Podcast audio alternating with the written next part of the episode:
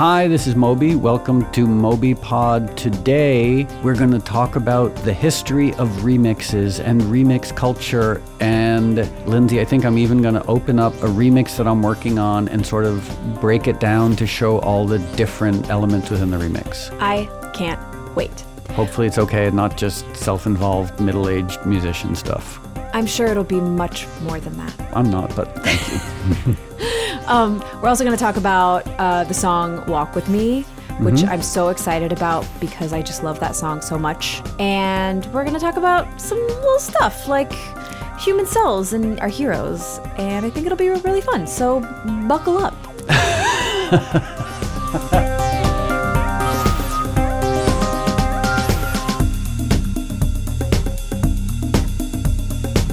So, Moby, yes. you make many remixes and we've collaborated for some time now and you're always talking about remixes. And i understand the broad concept which is you take a song that was there and you mix it into something new and, and different. Mm-hmm. But here's what i don't understand. A why do you do that? Why do you remix songs? And what goes into it for you like when you imagine the concept of a remix what does it inspire in your music brain So it's interesting because in the world of music, when you say remix, for the most part, everyone, I'm talking about like record companies, musicians, whatever, for the most part, people either have a lot of experience with it or they pretend to. Like it might be one of those things that a lot of people, especially perhaps at record companies, don't fully understand what a remix is. Mm-hmm. So I don't think your question is overly basic or naive. okay good I think it's one of these things where like people are a little bit not afraid, but like hesitant to admit that they don't actually know what a remix is. And so I'm going to be a little bit of a grad student for a minute. And please do so to answer the first question, and, and if I'm wrong, I'm wrong. This is sort of a little bit just based on my knowledge around remixing. That one of the first remixes I was ever aware of, and it's a really fascinating story, is the Simon and Garfunkel song "The Sound of Silence." Mm-hmm. So Simon and Garfunkel had been a folk duo, and they wrote the an acoustic version of Sound of Silence, and it did nothing. They put it out on Columbia Records, and it failed.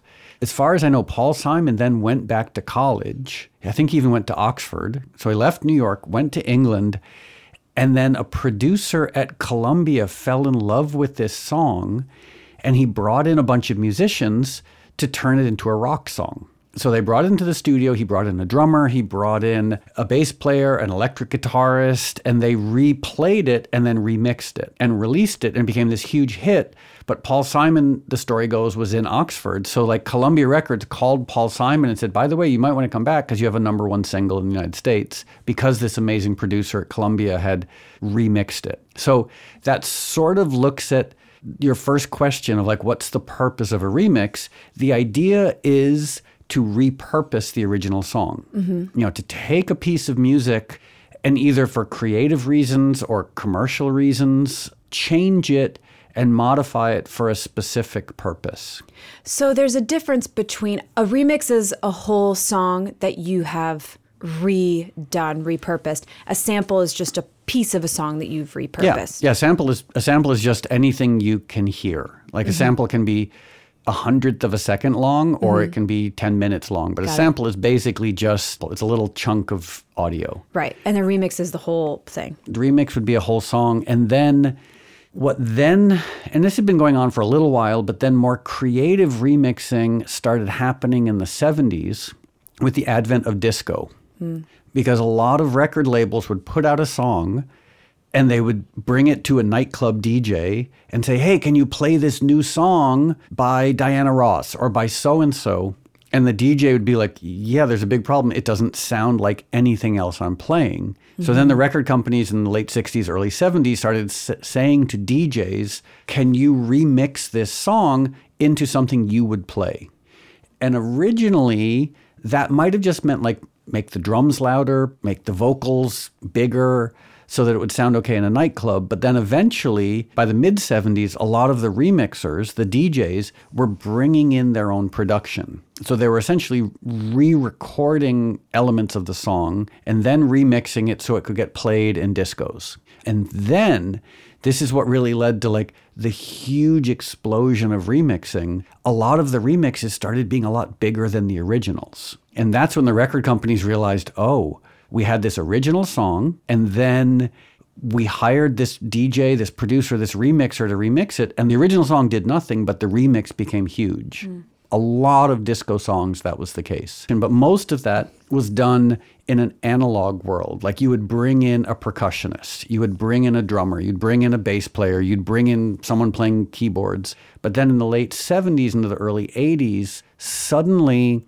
digital technology and electronic technology meant that remixers didn't have to work with musicians and they would work instead with drum programmers working with drum machines and people playing synthesizer etc and that's what led to the huge explosion. I mean, remixing was already quite big, but by the early 80s, remixing became just a standard part of putting out a record. Like in the 60s, remixing was barely existed. In the 70s, it became a big thing, but it was still, there weren't that many of them. By the 80s, whenever someone released a record, there would be a remix. It was just a given. Like if you were New Order or Depeche Mode or Dead or Alive or whomever, like if you released a song, there would be remixes. Mm. And then what started happening, there was that original idea of doing a remix so nightclub DJs could play it. But then there became a lot of different types of nightclub DJs.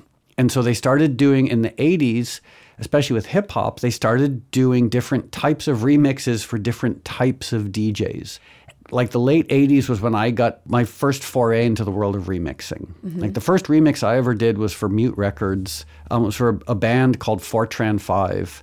And I had never remixed a real artist before, and I couldn't believe I'd been asked to do this. And I was so nervous, and I did the remix. And then very quickly after that, I got asked by Brian Eno to do a remix, and Michael Jackson, and Freddie Mercury, Crazy. and Freddie Mercury. Yeah, that was that was disconcerting because I did the Freddie Mercury remix after he died, Whoa. but I had all his vocals sampled, so I could with a keyboard make Freddie Mercury sing, and it Whoa. felt very. It was very strange to mm. be like, okay, the nature of these recordings, the vocal sounded like he was in the room with me. Crazy. So, and then to sort of keep going, uh, like for example, my first successful song was "Go." Mm-hmm but the original version of Go was incredibly minimalistic, and the song that became a hit was a remix. And this Your just, own remix. Yeah. So I did a remix of one of my songs. The original, no one ever listened to, but the remix became this big top 10 record throughout Europe. Crazy. So is any of this interesting or helpful? No, it's really interesting. My question is why not just make the original song the remix? Especially well, some, with Go. Like, why didn't you do. Oh, because I didn't know. So oh so you so you put it out and you're like, "Oh, this is an opportunity to make another version of a song that I made that I love." Yeah, because it was easy. You know, it's like, mm-hmm. well, as the songwriter and the producer and the remixer, I'm in the same studio using the same equipment. I don't have to go out and hire anyone. Yeah. And so then that started happening lots more in the 90s where the artist was the producer, was the remixer. Mm-hmm. And then what really made a lot of record companies wake up to the power of remixing was when the original song was kind of obscure, but the remix became huge. Like mm-hmm. there was a band called Primal Scream and they had a song called Loaded, and Andrew Weatherall did a remix that became this massive hit. And the original, I like Primal Scream, but no one listened to the original. Yeah. And then there's some instances where Fatboy Slim did a remix of this song Brimful of Asha mm-hmm. by Cornershop, mm-hmm. and, and it became this huge international hit. And that kept happening. And that's when the budgets for remixes started going up and up and up mm-hmm. because the remixes would go on and have this huge audience and the original no one would ever listen to it. That's crazy. So, does it work like you put out an album and the powers that be are like, do remixes for this song, this song, this song? Or do you just put out an album and then a few months later put out a bunch of remixes just kind of sight unseen? Uh, both. Okay. Any, you know, depends on the nature of the record label, mm-hmm. the nature of the artist, the nature of the remixer, how good the remix is. You know, like I've had some instances where, like, for example, I did a song with Debbie Harry uh, called New York, New York, and she did a great job. To be honest, my version of it was just not very good. I didn't write a great song. I didn't do great production on it. And she did a wonderful job, but like the original, it's not great. But then this remixer named Armand Van Helden, the remix was great. So the remix went on and had this big life, whereas the original, the original is just not that good. Got it. And I guess it's a little bit like snake eating its own tail irony, where like I've been a remixer for other people and my remixes have done well for other people, but then I've also been in the situation where like other people's remixes have done well for me. Mm-hmm. And I love it. Like there's this one other aspect of this is a lot of remixes are unbelievably creative. You know, you send the remixer your parts, you know, your original song, and they remix it and they like my friend Alex, he was in this band Holy Ghost on uh, James Murphy from LCD Soundsystem's label. And he and his partner Nick did a remix of a song of mine, and they brought in a horn section, they brought in percussion. Like they did a very old school remix, and the remix was great. The original was okay, but the remix was so much better than the original. That is so cool. Do you think Andy Warhol was like a remixer for soup? Well, that's the thing. I mean, you could look, take a broader view and say that remix culture is just collage. You know, mm-hmm. it's repurposing. Mm-hmm. And um, I forget who said it. Was it maybe Kandinsky in the early 20th century said collage is the art form of the 20th century? Mm. So, yeah, Andy Warhol, the, the pop artist, when he did his silkscreen paintings of Campbell soup cans, that's a remix. Yeah. You know, he took some original source material, changed it, repurposed it, and added his creativity to it. And ultimately, that's what a remix is. There was a trend on TikTok where somebody would post someone telling a version of the story that was entirely untrue and playing the section of a song that goes, that's the remix. Mm-hmm. so it's like, even in repurposing events to make the story match your point of view. Yeah, I mean, you could even say, like, for example, Trump's inauguration in 2017 was very poorly attended. You know, you can see the pictures, and it's like clear there are just weren't that many people there. But he said it was the biggest inauguration in history, and he had his people go back in and remix history. Like they went in Photoshop to make pictures that made it look like there were more people. So yeah, Well, it's he's that- a big Kandinsky fan. but yeah, so that idea of remixing, like in its broadest sense, is taking source material and simply modifying it for a purpose. You know, in some cases, the purpose is to make people dance. In other cases, like Trump, the purpose is to lie because you're an insane person. Yeah. Um, I wonder if we should start talking about Walk With Me, which you've made a remix for, but it's also on the upcoming album Resound. If you want to talk about Walk With Me and how you recorded the original and how you recorded the Resound version and why you made the, a remix for that song. Sure. So it's a long ish story that hopefully I won't ramble on too much about, but the beginning is really interesting. Mm-hmm.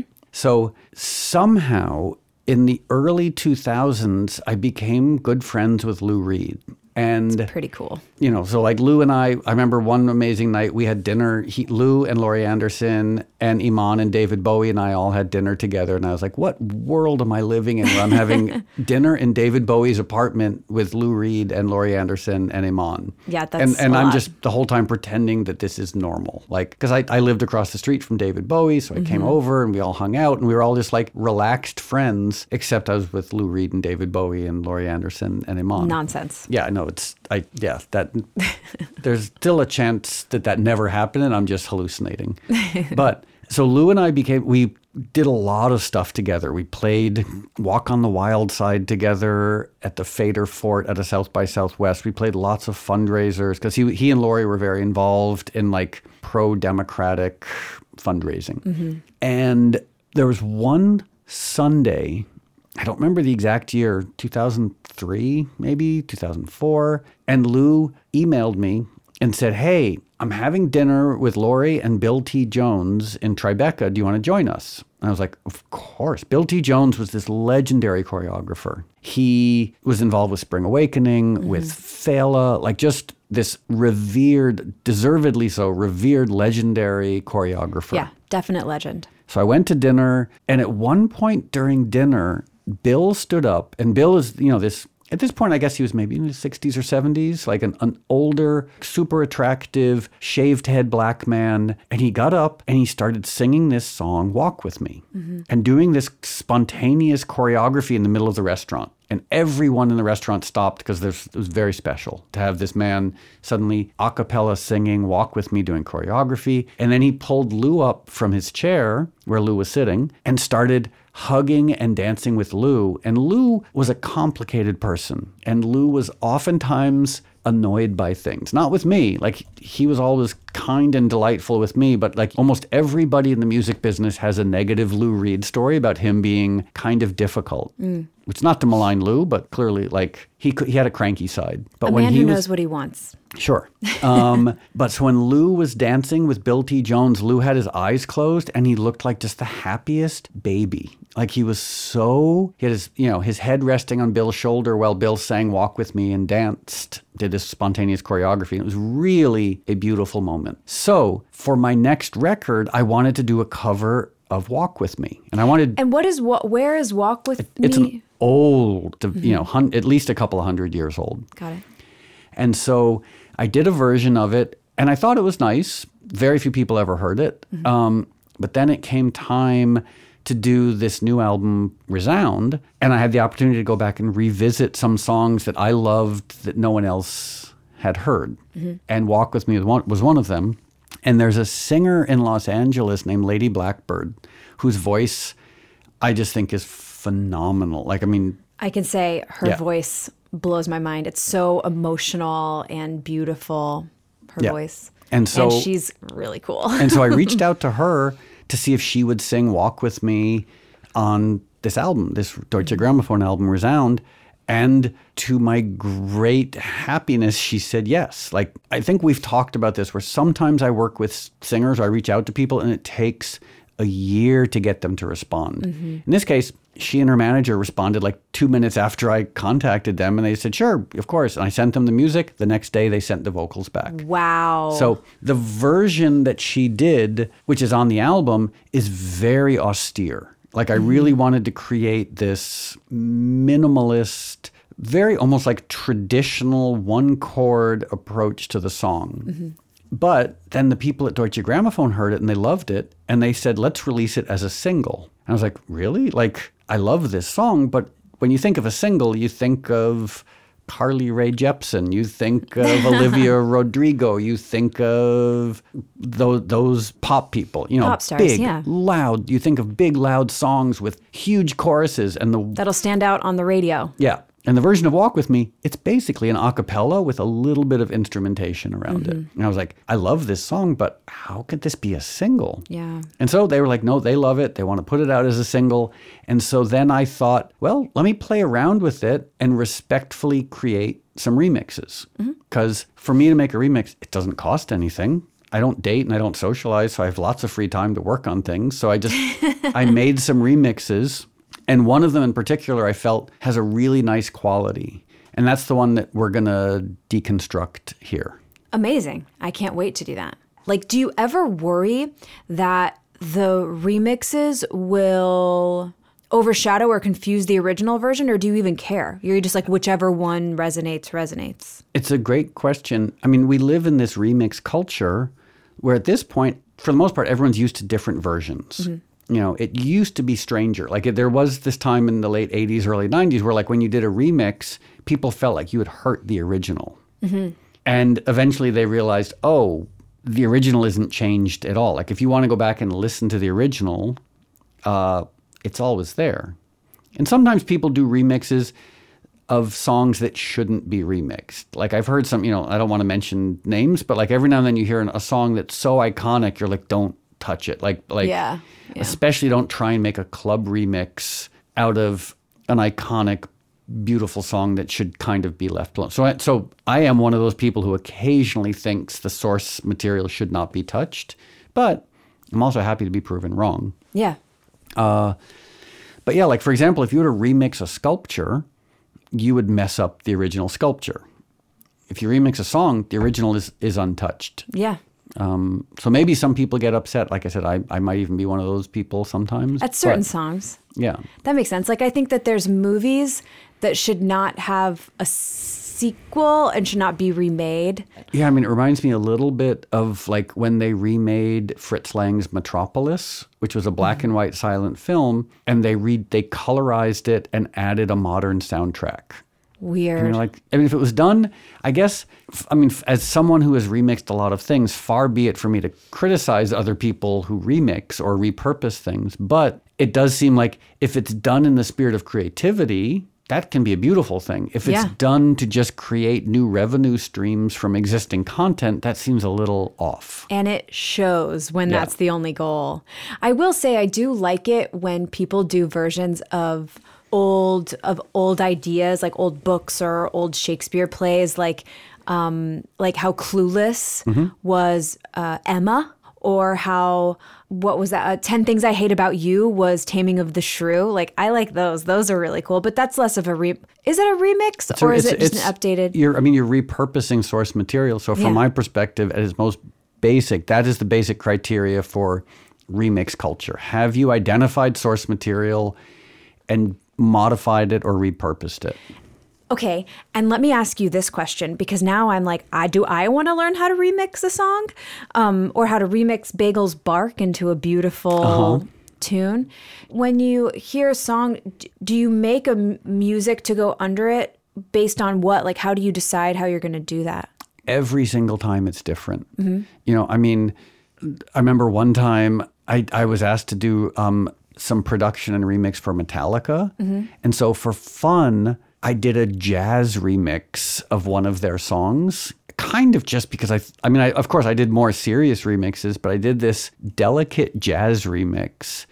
They never told me, but I was told that they thought it was really funny, like that someone would, would do a jazz lounge version of a Metallica song with James Hetfield's vocals. So, I kind of love that. so, but every song is different. Like sometimes, like when I remixed Michael Jackson's "Beat It," I turned it into basically like an early '90s rave song with break beats and weird Belgian style rave sounds. Sometimes you do remixes that are incredibly quiet. Sometimes they're loud. Sometimes they're dance oriented. Sometimes they're rock oriented. Like every time it's different. Here's a slightly adorable story. I did a remix for Soundgarden, mm-hmm. and I was talking to Chris Cornell.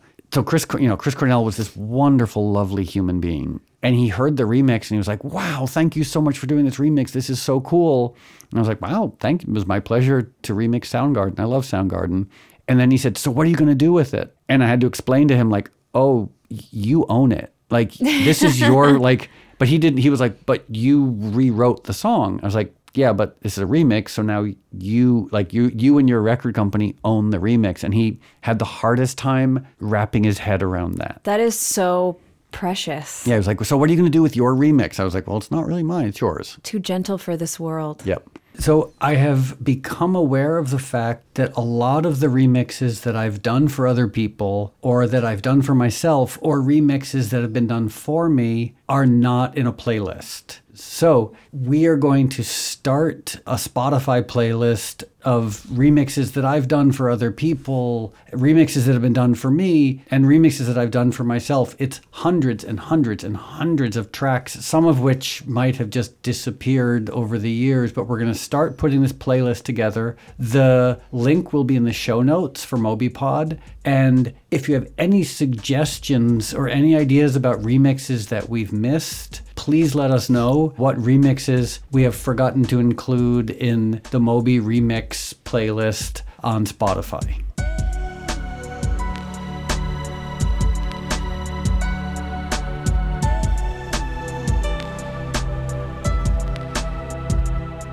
So before we enter into the world of the remix of Walk With Me Walk Through, I have some important things I'd like to discuss with you.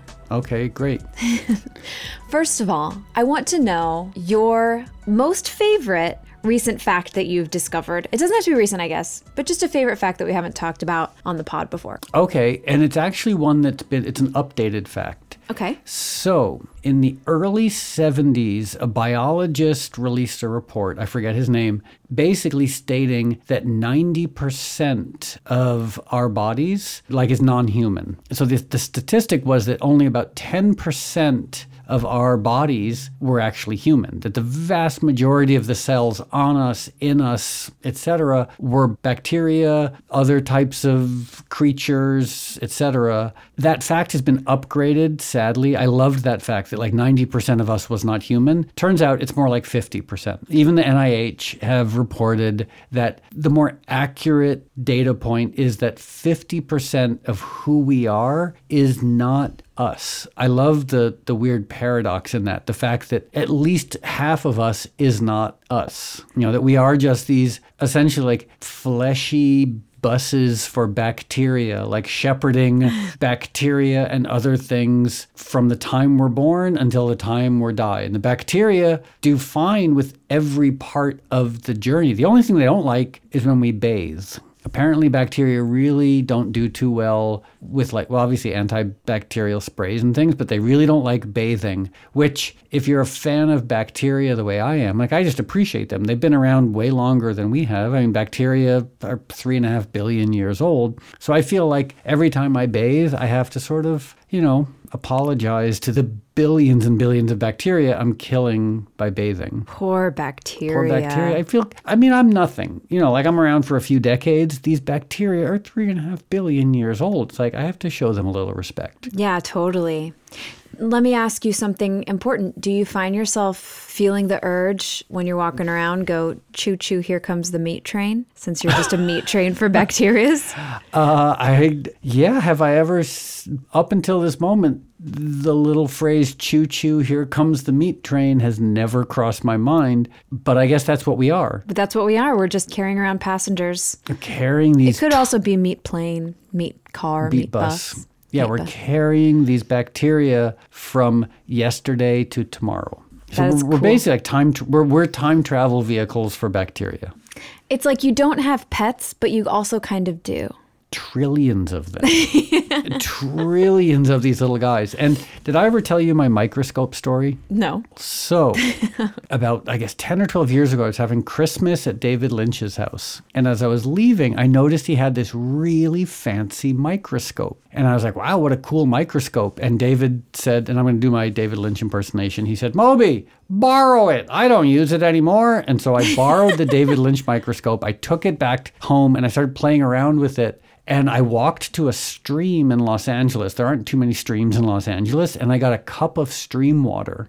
And I took it home and I took the tiniest little eyedropper of stream water and I put it on a slide. And this is probably completely self evident for anyone who's a biologist or has their own fancy microscope. But I looked at this little bitty dollop of stream water under the microscope. It's a universe. Yeah. It was, you pull focus, and like every time you pull focus, you see new creatures. Like there's so many creatures. And this is just like the tiniest little dollop of stream water. And it just makes you realize the unseen microscopic world is so unbelievably vast. Like the universes within universes on our little tiny planet. Yeah, I mean, the human experience, human perception is practically speaking nothing. Like, we don't see even one tenth of 1% of 1% of 1% of the life that's on us mm-hmm. Or around us. or around us and that's there constantly. Mm-hmm. And we have no no awareness of it unless we smell a little bit, you know, or Right. unless we get sick. If we get an infection, then we're like, oh, I guess there's bacteria. But the truth is, the world is just awash in this sea of bacteria. Beautiful bacteria. I think, I mean, it also it, it protects lives. us. Like people have, not to ramble on too long about this, but there have been lots of studies showing that excessive bathing is actually really bad for you. Yeah, your skin needs some of that bacteria. But then there's also like, okay, this is something I've never looked up before, but now I'm wondering so when you take a probiotic supplement, are you just taking a little capsule of bacteria? Yeah, that's why it needs to be refrigerated. Because they're living organisms. They're alive. Like when you take a capsule of probiotics, you're eating, ideally, you're eating bacteria that's alive. And a lot of people eat probiotics that are not alive, and it's kind of pointless. Like you have to be eating living bacteria. Like if you, or same thing, if like fermented foods, kimchi, kefir, tempeh, miso, like these fermented foods, the benefit is they all have living bacteria. Like when you make miso soup, you're not supposed to heat it above 130 degrees because that kills off the bacteria. Wow. I'm a font of data around bacteria. so my my very unbelievably long-winded rambling fact is the fact that at least 50% of who we are is bacteria. I think it's a beautiful fact. Okay, so what's yours? Well, mine is something that I think you might like, which is archaeologists found the skull of what seems to be a very well to do man in the Bronze Age. So that could be 3300 to 1200 BC, somewhere in there, who has signs of having brain surgery. Mm-hmm. But the kind of brain surgery where they cut a little hole in your brain. Trepanning. Yes, that's exactly what it's called. You know about this? Yeah, trepanning is they they still do it. They cut a little hole in your brain, a tiny hole, Yeah. to relieve pressure? Well, trepanning, I actually met someone who had had trepanning done six times. To their brain? To their head? Yeah. She worked, What? there was this amazing vegan restaurant in lower Manhattan, and this woman was a monk who worked there. So she had a shaved head so you could see her trepanning scars. And, and I What? went there all the time. And eventually I was like, So have you had trepanning done? And apparently, at least according to her and according to internet information, trepanning, like it can be quite euphoric. It gives you a sense of enlightenment. Like it's, it's part of some spiritual traditions. I, I mean, I personally don't want to have drills put into my head. Well, they stopped doing it because I don't know how effective it was. And also, people were dying of infections more than they were actually being cured of anything. Oh, I think they still do it. I mean, according to this woman, there is like a trepanning underground of like, I mean, think of like the Burning Man people who get like all sorts of crazy piercings Yeah. and things like they're There's one more hole in the head. I guarantee you that there are some people like some burners who are probably getting trepanned right now. Well, they have a version of it that's called craniotomy, where they remove a piece of the skull to get to the brain so they can treat other conditions like get, get a brain tumor out. Well, I think, I mean, because trepanning, my understanding is it's not actually to treat an illness, it's to sort of foster enlightenment and euphoria. Whoa. That's I'm maybe someone listening is a trepanner or an expert on trepanning and they have a different perspective. If so, please let us know. But I, based on my conversations, it was very interesting seeing this woman with six perfect circular scars on her head from trepanning. So they cut it out and they let her brain breathe for a minute and then they just pop that skull piece back in? I think they let it heal. like they leave it open and then they I, I don't I didn't actually talk to her about that. I, I was more interested in like why in the 21st century would you be getting trepanned? Because it feels real good? I according That's to- uh, amazing. Yeah, so But anyway, I guess I was just shocked by the fact that so long ago they were doing brain surgeries. Yep. I mean, but, but I, again, it, because it was trepanning back then, this Bronze Age man, my assumption is it was more a spiritual practice as opposed to surgery. Or, again, an assumption would be he might have had some mental illness and they thought that by opening up his brain a little bit, it would release the demons that were possessing him. Yeah, I'm sure there was some sort of element of you are sick because there's a demon in your brain and we have to release the brain demon. Yeah. Makes sense. Maybe he was happier. Maybe so. Anyway, that's my fact. Okay, so is we- old old school brain surgeries. So, so two good Age. facts like that 50% of us, i at least 50% of us is bacteria and not human, and that people have been drilling holes in their head for a long time for thousands of years. of their own free will. yeah.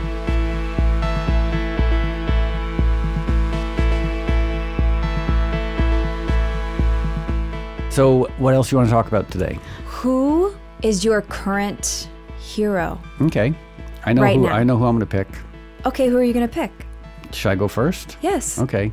My hero, it's it's someone we both know, Okay. is our friend Lindsay Lewis. oh. And I assume that very few people listening would know who she is. So Lindsay's a friend of ours, not you, Lindsay, other Lindsay. The other Lindsay. We we sort of to, to avoid confusion, we call you Bagel Lindsay, Mm-hmm. and Lindsay Lewis is Dexter Lindsay. Because she has a cute, adorable dog named Dexter. Yeah.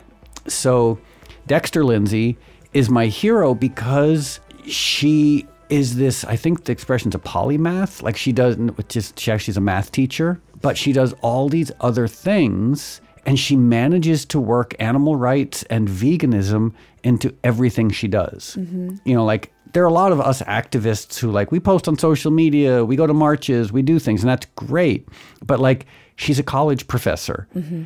And in a way, she kind of forces her kids to do math problems around animal agriculture. We'll say invites them to do Yeah. math problems. And I think that's the way she works her animal activism into being a professor. And some of the times the, te- the kids might not like it, but she's like, it's a math problem. It just happens to be about animal agriculture. Like, it's mm-hmm. not indoctrination. You know, it's using animal agriculture as the foundation for math problems.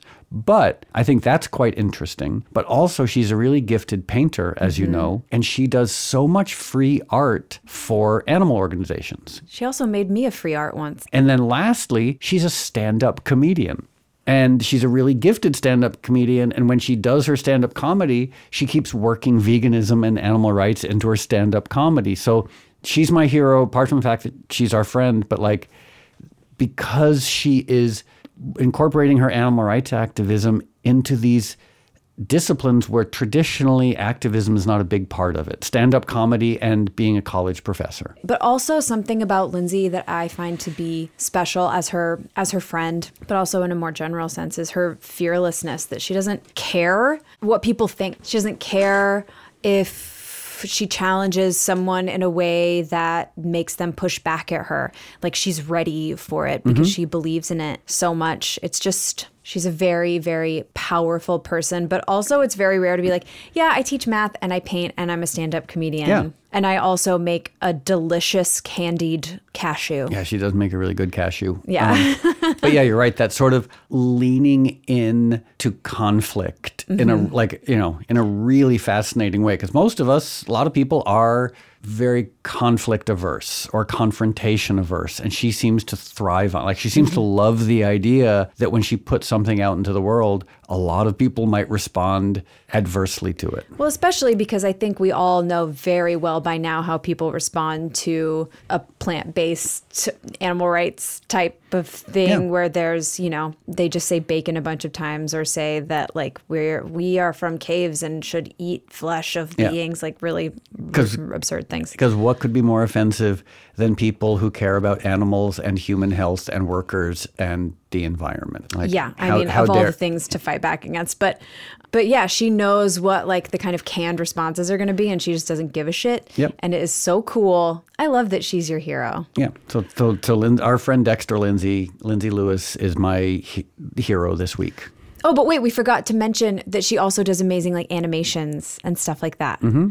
yeah, she's just great. There's really nothing she doesn't do. She also Yep. dresses amazing and has the most beautiful hair in America. And in a very delightful, endearing way, knows nothing about the news. I or- know. Like on Unless January it's Taylor 6th, Swift. I was texting her on January 6th while the insurrection was happening.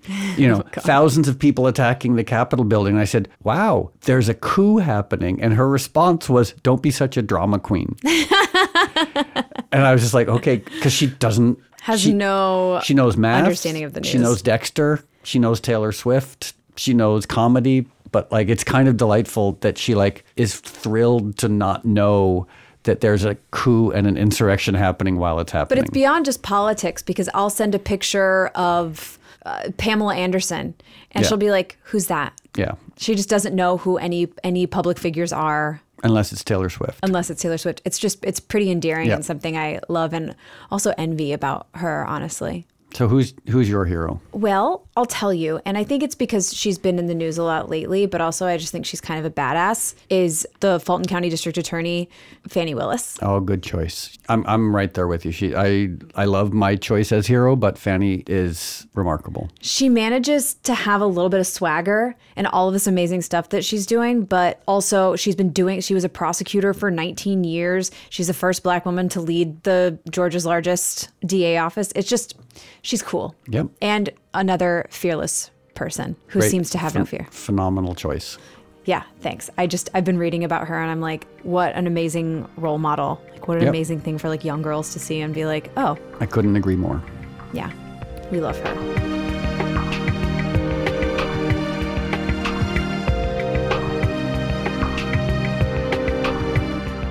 Moby, I know that you are a prolific musician, Uh oh. but I also know that you have very little, if any, familiarity with current music in the zeitgeist. Yeah, I mean, I'm. If I'm being completely honest, I take a little bit of pride in the fact that I don't know anything about contemporary pop music. Like, I'm sure some of it's fine, but I've never heard a Harry Styles song. I heard one Olivia Rodrigo song, and I thought it sounded like a nice old new wave song. Um, I like Kendrick Lamar, but like pop music, I mean, I, I'm not in the demographic. Like, it's it's music for like 14 year old kids on Snapchat. Like, it'd be weird if, wouldn't it be weird if I was intimately aware of what was going on in the world of pop music? I don't think that would be weird because you are a musician who is in the business of music. But I guess there's also, if I'm being honest, there's a part of me that, like, it's just depressing that it's so apolitical, that it's not Yeah. challenging. Like, it mm-hmm. doesn't, like, I watched, the last time I watched the Grammys, it was so depressing. Be, this was a few years ago because no one mentioned politics. No one used their platform as a vehicle for activism. Everyone was just like, you know, especially like the, the wealthy musicians who are just trying to get wealthier. Mm-hmm. It just seems wrong. Like, if you have enough money, like, why do you need more? Like, if you have one house, why do you need three? If you have one car, why do you need five? What, like, I just don't understand that, like,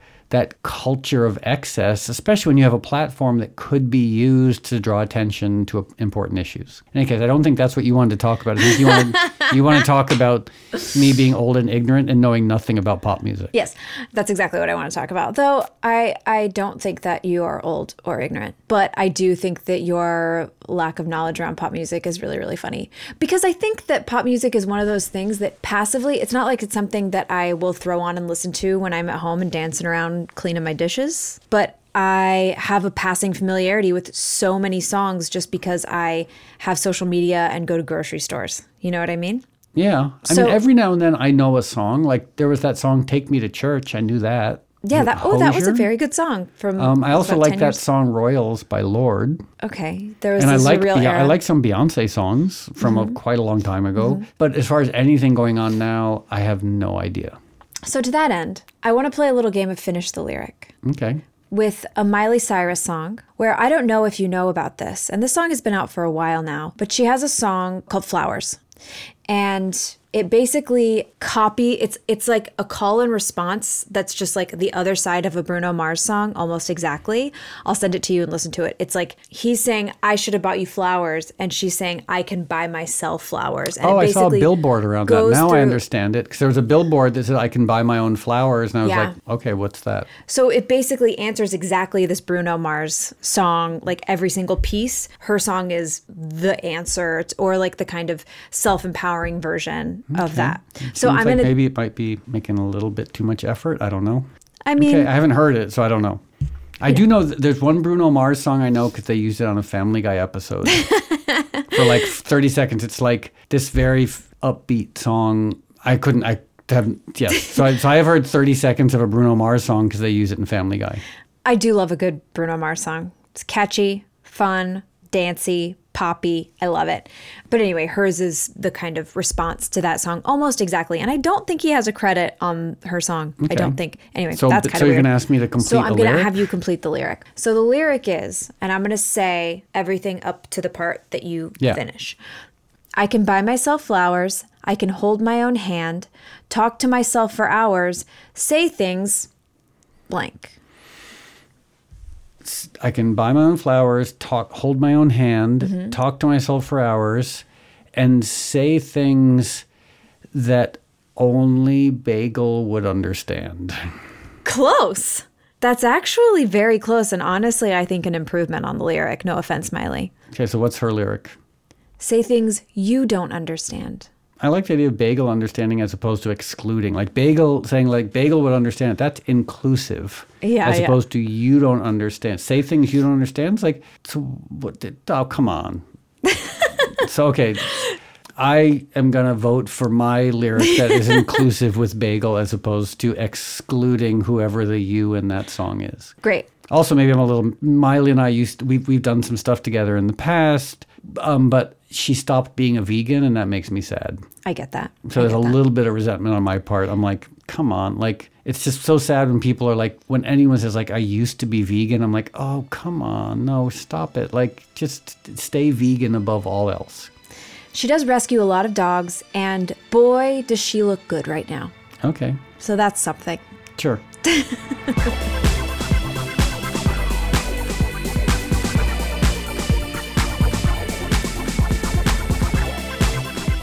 So now we just need to make up a song. And I think maybe we should make up a song about being half bacteria. Yeah, great. Um, and you want to play an instrument too? I just want to bang on something. Okay, so I have an idea. What? I have a guitar here, uh-huh.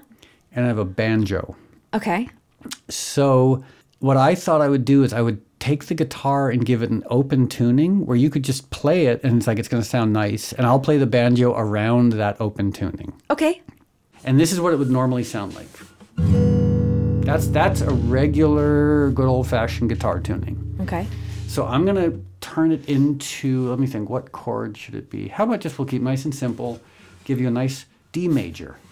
Okay. It's one of my favorite of the chord Okay, types. so we take the E string and tune it down to a D. So here's the D string, and here's the E string. So go.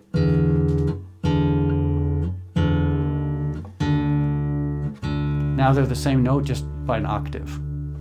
And so we'll take the G string and tune it up to the A. Hoping it doesn't break. Now we're going to take the B string, bring that down to an A as well. Whoa. So now we have this is an open, so tuned to an open D chord. Okay. Doesn't that sound nice? Oh, that's beautiful. And so that way you don't have to know how to play guitar. You can just go. You know, you're putting a lot of faith in me thinking that I can even strum to a beat. You don't. I mean, you don't really have to do anything. So now, got, got my band. Um. Yeah, and now I've got my banjo here. So. Yeah, we're going to write a song about. Mm-hmm, well, but you got to play as well. I don't know. I'm having a really hard time doing anything other than playing my open tunings. Um. Well, it turns out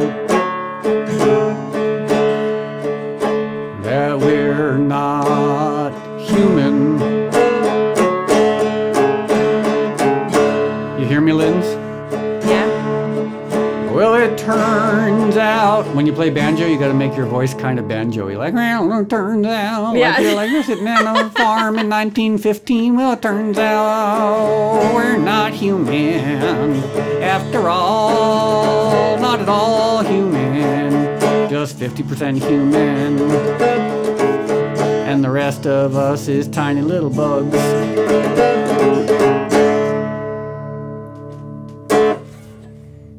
You like you like my old timey agricultural banjo voice? Your agricultural voice is so Well. Hi, Bagel. big like that too. Um.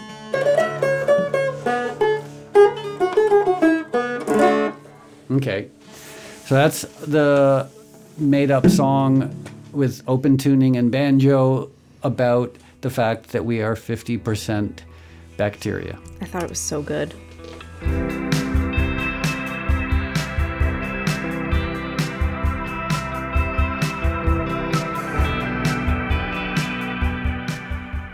Okay, so I have opened up this remix that I've done of Walk With Me, and I thought I could sort of play you how it's come together because maybe that's interesting. I find it to be interesting and also the opportunity to listen to Lady Blackbird. I will accept at literally any time. Okay, so here I'll start with her vocals. Walk with me, Lord. Walk with me, Lord. That's her amazing voice. What do you think? So good. all alone. And then I added a little bit of journey. Interesting you walk delay and me? reverb, Mm-hmm. which would sound like this. Walk with me, Lord. with a sort of Walk dub with me. sound. What do you think so far? I mean, I'll take. Yeah, I think it's great. Okay. And then I would add a little kick drum. Won't you walk with me? which on its own isn't that interesting, and then maybe a little snare drum. Walk with me,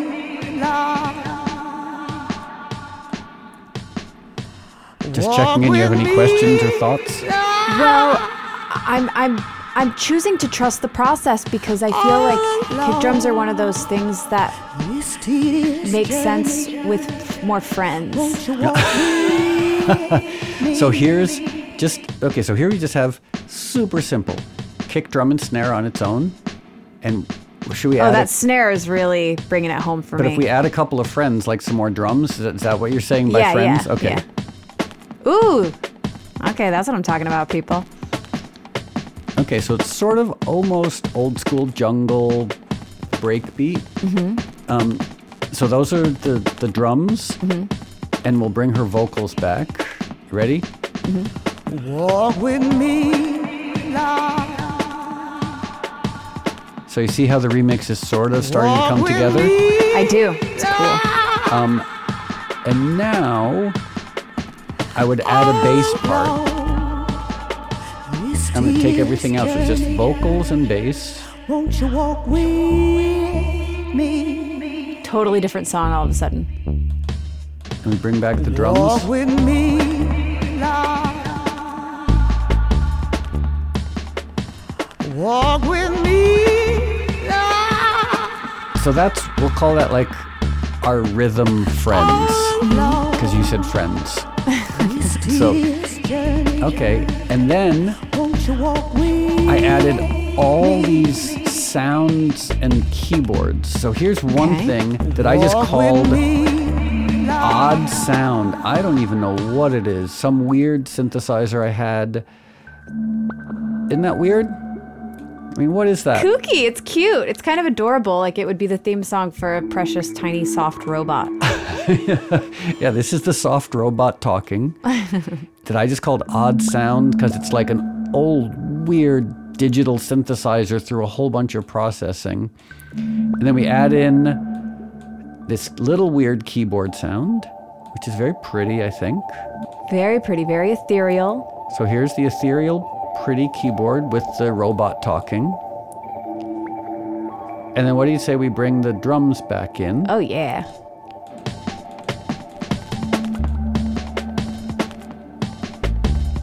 And then Walk with me, Lord. so it's starting to come together, right? Mm-hmm. Walk with me. But we're not done. Lord. There's still a lot more. Okay. So, okay.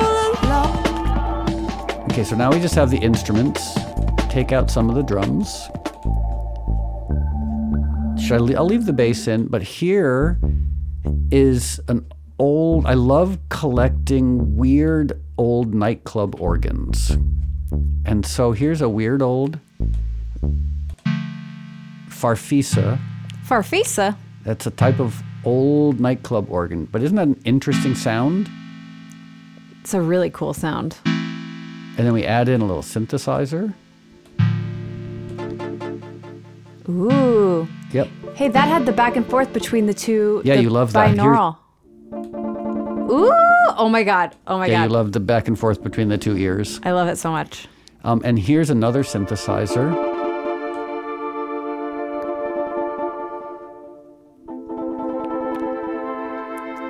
And maybe even just that with the vocals could be nice. Yeah, let's try that. Okay, so here's these pretty little synthesizer with some vocals. Walk with me, Lord. Just have to ask you, Lynn, is, is this, Walk with am I just being completely self-involved or is this interesting? It's very interesting to me, but also the ear thing was very. Gr- I really loved that.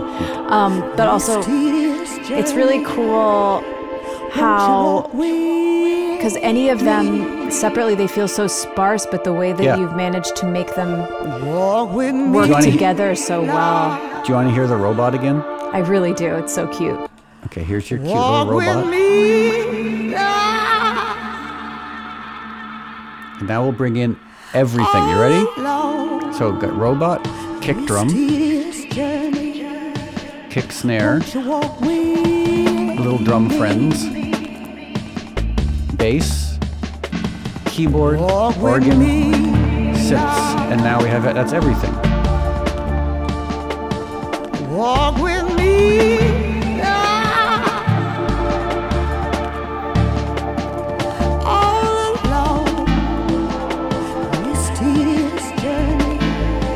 Do you think? I like it so much. Can I listen to it for another minute? Okay, Walk with me, Lord. Walk with me, Lord.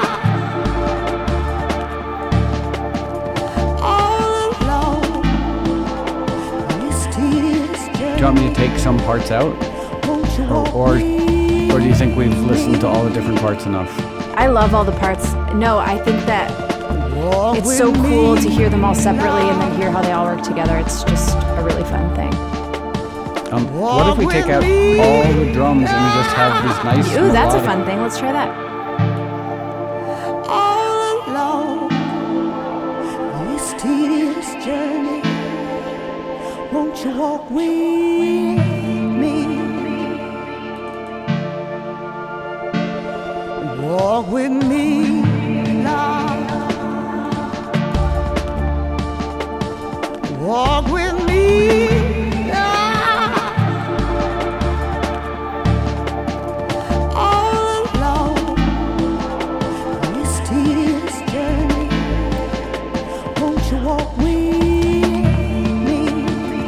I thought maybe to wrap it up, we would just let her voice Walk go on its own. Yeah. Lord. Walk with me, Lord.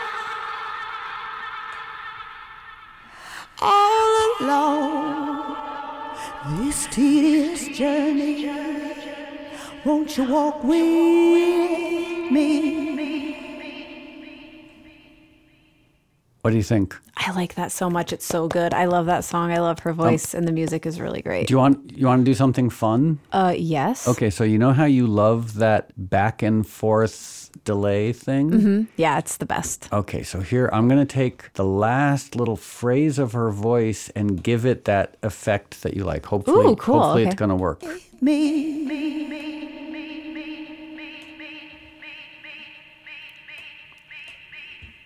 It's your favorite effect. Oh, It's like I can't even talk when it's happening because I'm like, oh, this is so great.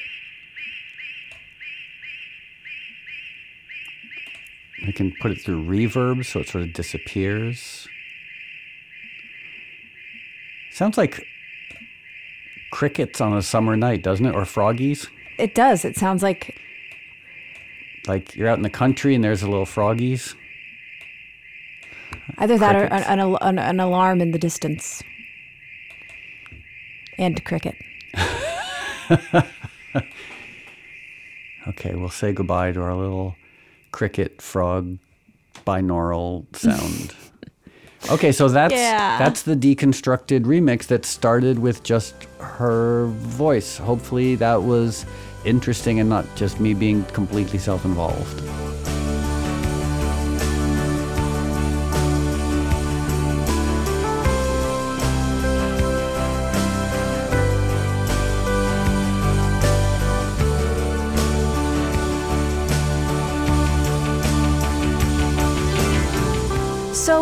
A listener question this week from a few people that emailed mobypod at moby.com. Rick Alport and Joel Wells are very curious about who the hell I am. and I really get that. Mm-hmm. So I I feel like I should tell you because I think there's some confusion about why why I'm here. Okay, I mean I I know who you are. Do you want me to do you want me I'm very curious about your yes, no, please. Okay, so First and foremost, you are the mother of Bagel. Yes, that is a very important Um, thing. kind of how if I was to describe myself first and foremost, I'm the litter mate of Bagel. Yeah.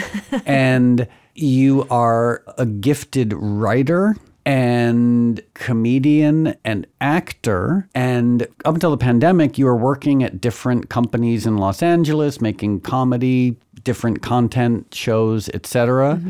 And then the pandemic happened, and you and I were talking, and you said that you wanted to do work that was more meaningful, you know, that mm-hmm. addressed animal rights activism, that addressed issues of racial justice, human justice, environmental justice. Mm-hmm. And I thought, you know what? I've got this weird little production company called Little Walnut. Why don't we work on it together? So you came on board to do that, to sort of run Little Walnut. And then we thought, let's start a podcast. Mm-hmm. So you are my friend and mother of Bagel and the woman who runs Little Walnut Production Company mm-hmm. and a gifted writer, comedian who's also my co-host of this podcast. So I understand your your public stature might not be the same as mine, but in mm-hmm. my mind we are like the co-equal hosts of this. And basically anything funny and interesting that we talk about, it's your idea.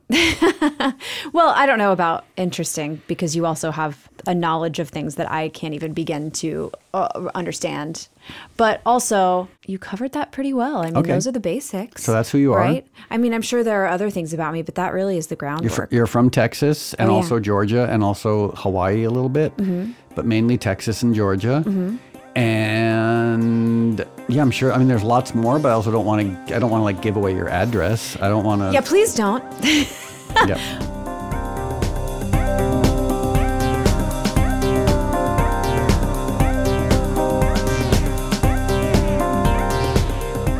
Thanks everyone so much for listening. Just a reminder to send your questions to mobypod at moby.com.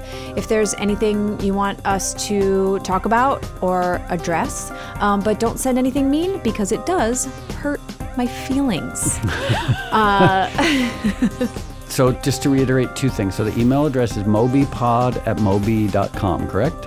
it is, it's true. And the second thing to reiterate is, yeah, just if you can, maybe don't say anything mean because Lindsay's very sensitive and there's already enough hard stuff going on in the world. Like, we don't need to add to it. Yeah, there's actual people that are doing harm on this planet. Be mean to them because Yeah. you're really good at it, some of you. Another thing is that if you like our podcast and what we're doing and saying and talking about, tell your friends and subscribe to us on wherever you listen to your podcast. That would be really nice and we would love that. You can even leave a review if you're so inclined, if that's something that you're into doing. Um, I want to take a minute to thank our editor and our music producer, Jonathan Nesvadba, and to thank Human Content for helping us to get this out into the world And to thank Fani Willis for doing a great job and being an inspiring DA. and helping this country be a better place. And hopefully putting Trump behind bars. Yay! um, okay, thanks everybody so much. We'll see you in two weeks.